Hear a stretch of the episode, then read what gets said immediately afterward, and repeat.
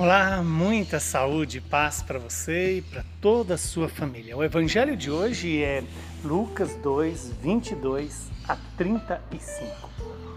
Quando se completaram os dias para a purificação da mãe e do filho, conforme a lei de Moisés, Maria e José levaram Jesus a Jerusalém, a fim de apresentá-lo ao Senhor. Conforme está escrito na lei do Senhor, todo primogênito do sexo masculino deve ser consagrado ao Senhor. Foram também oferecer o sacrifício, um par de rolas ou 2 pombinhos, como está ordenado na lei do Senhor. Em Jerusalém havia um homem chamado Simeão, o qual era justo e piedoso, e ele esperava a consolação do povo de Israel. O Espírito Santo estava com ele e lhe havia anunciado que ele não morreria antes de ver o Messias, que vem do Senhor. Movido pelo Espírito, Simeão veio ao templo. Quando os pais trouxeram o menino Jesus para cumprir o que a lei ordenava, Simeão tomou o menino nos braços e disse: "Agora, Senhor, conforme a tua promessa, podes deixar o teu servo partir em paz, porque os meus olhos viram a tua salvação, que preparastes diante de todos os povos, luz para iluminar as nações e glória do teu povo Israel." O pai e a mãe de Jesus estavam admirados com o que diziam a respeito dele. Simeão os abençoou e disse a Maria, a mãe de Jesus: "Este menino vai ser causa tanto de queda como de reerguimento para muitos em Israel. Ele será um sinal de contradição. Assim serão revelados os pensamentos de muitos corações.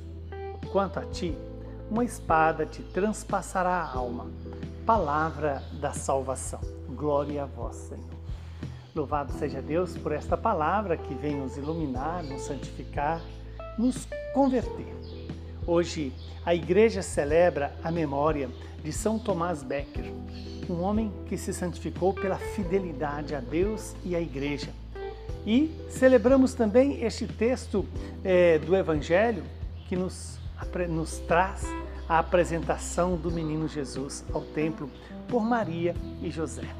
Veja a fidelidade de Maria e José na condução de toda a história da salvação. Quando Maria e José se submete à lei de apresentar o menino, apresentar o sacrifício de gratidão a Deus por ter dado esse filho, e esse filho nada mais, nada menos, é o Filho de Deus. E eis que eles cumprem essa missão. E diante desta apresentação, eles encontram com o velho Simeão, este homem que recebeu de Deus a garantia de que não morreria antes de ver o Messias, vindo do Senhor. Eis aí a boa notícia. Eis aí mais uma fidelidade neste texto de hoje. A fidelidade de Deus com aqueles que se fazem obediente a Deus. E, olha, quando encontra o menino Jesus no templo, ele toma em seus braços e começa a fazer essa oração tão preciosa, o chamado Benedictus, né? Bendito seja Deus. Por quê? Porque ele foi fiel, porque ele cumpriu a sua promessa feita aos nossos pais em favor de Abraão e de seus filhos para sempre. Esse cântico que a igreja canta todos os dias nas laudes traz para nós essa fidelidade de Deus e que nós aprendamos a confiar nessa fidelidade de Deus. Quando o velho Simeão diz, né? "Agora, Senhor, conforme a tua promessa, podes deixar o teu servo ir em paz." Por quê? Porque os meus olhos viram a tua salvação que preparastes entre todos e diante de todos os povos, luz para iluminar as nações e glória para o povo de Israel. E essa glória também é para a igreja, é para você, é para mim, na medida que também nós nos submetemos a essa vontade de Deus, nessa fidelidade de Deus. Maria e José se alegram e veem as maravilhas que dizem acerca do menino Jesus. No entanto, o velho Simeão faz também para Maria algumas antecipações de que esse menino seria causa de alegria para uns e tristeza para outros, alegria para aqueles que se submetem à vontade do Pai e tristeza para aqueles que recusam a vontade do Pai.